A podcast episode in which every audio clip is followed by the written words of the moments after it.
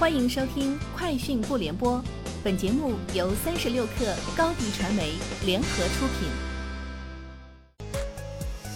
网罗新商业领域全天最热消息，欢迎收听《快讯不联播》。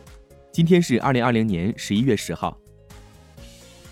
海通证券与京东数字科技集团在北京签署战略合作协议，双方此前已在 FICC 领域、资管平台及财富管理等多个业务板块展开了合作。双方将以此次战略合作协议签署为契机，在资产管理、投行业务、产业研究等领域进一步深化合作。五八安居客房产研究院、五八同城汽车研究院联合发布的《二零二零年单身青年居型报告》显示，参与调研的单身青年中有百分之十九点六的人表示目前已购房，其中选择在工作城市买房的单身青年占比百分之七十四点三。在工作城市周边买房的人群占比百分之十二点九，逾六成受访者的餐饮美食支出超居住。租房居住的单身青年在住房物业方面的开销相对较高，而居住在自有房屋的单身青年则将更多的花销放在餐饮、服饰美容及生活日用上。从成都滴滴用户处获得的截图显示，滴滴出行 App 成都区域的首页已经添加了诚心优选的入口。与打车、借钱理财、轻局骑行、导航、货运搬家等业务并排展示。除此之外，用户下拉首页还可看见诚心优选的更多活动、产品信息，包括一键进行商品选购。诚心优选最早在成都上线运营，此后几个月里，诚心优选都以独立小程序推广，在品牌上可以跟滴滴保持区隔。十一月三号，滴滴 CEO 程维在内部会上表态。滴滴对诚信优选的投入不设上限。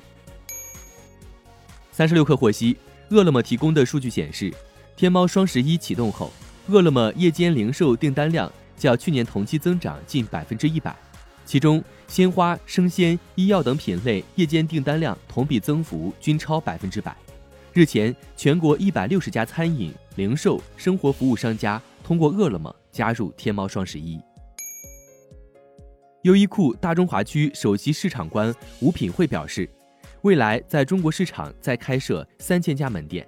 目前，优衣库还以非常稳健的速度，计划每年开设至少八十到一百家门店。这一目标会随中国经济的发展而变化，但下沉至中国的三四线城市是我们不变的目标。数据显示，八月底，优衣库中国门店数量达到七百六十七家，首次超过日本国内的直营店。而在二零一五年八月底，优衣库在中国的门店只有三百八十七家店，五年内优衣库在华门店数量翻了一番。据韩联社报道，根据美国市场调查公司 SA 发布的数据，今年第三季度三星电子在美国智能手机市场的份额为百分之三十三点七，环比增长逾六个百分点，赶超苹果夺回冠军。这是三星电子自二零一七年第二季度以来。在美国智能手机市场的份额首次超越苹果。今年苹果在十月以后才推出 iPhone 十二，对市场份额产生较大的影响。另外，三星电子还在全球智能手机市场以百分之二十一点九的份额力压华为，夺回全球市占率冠军。小米、苹果分列其后。美国宇航局 NASA 宣布与十七家商业太空公司建立了二十个新的合作项目，其中包括 SpaceX。蓝色起源公司以及火箭实验室等共同开发新兴太空技术。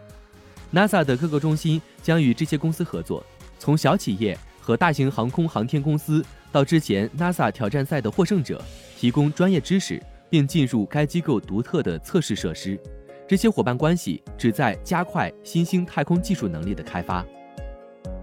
以上就是今天节目的全部内容，明天见。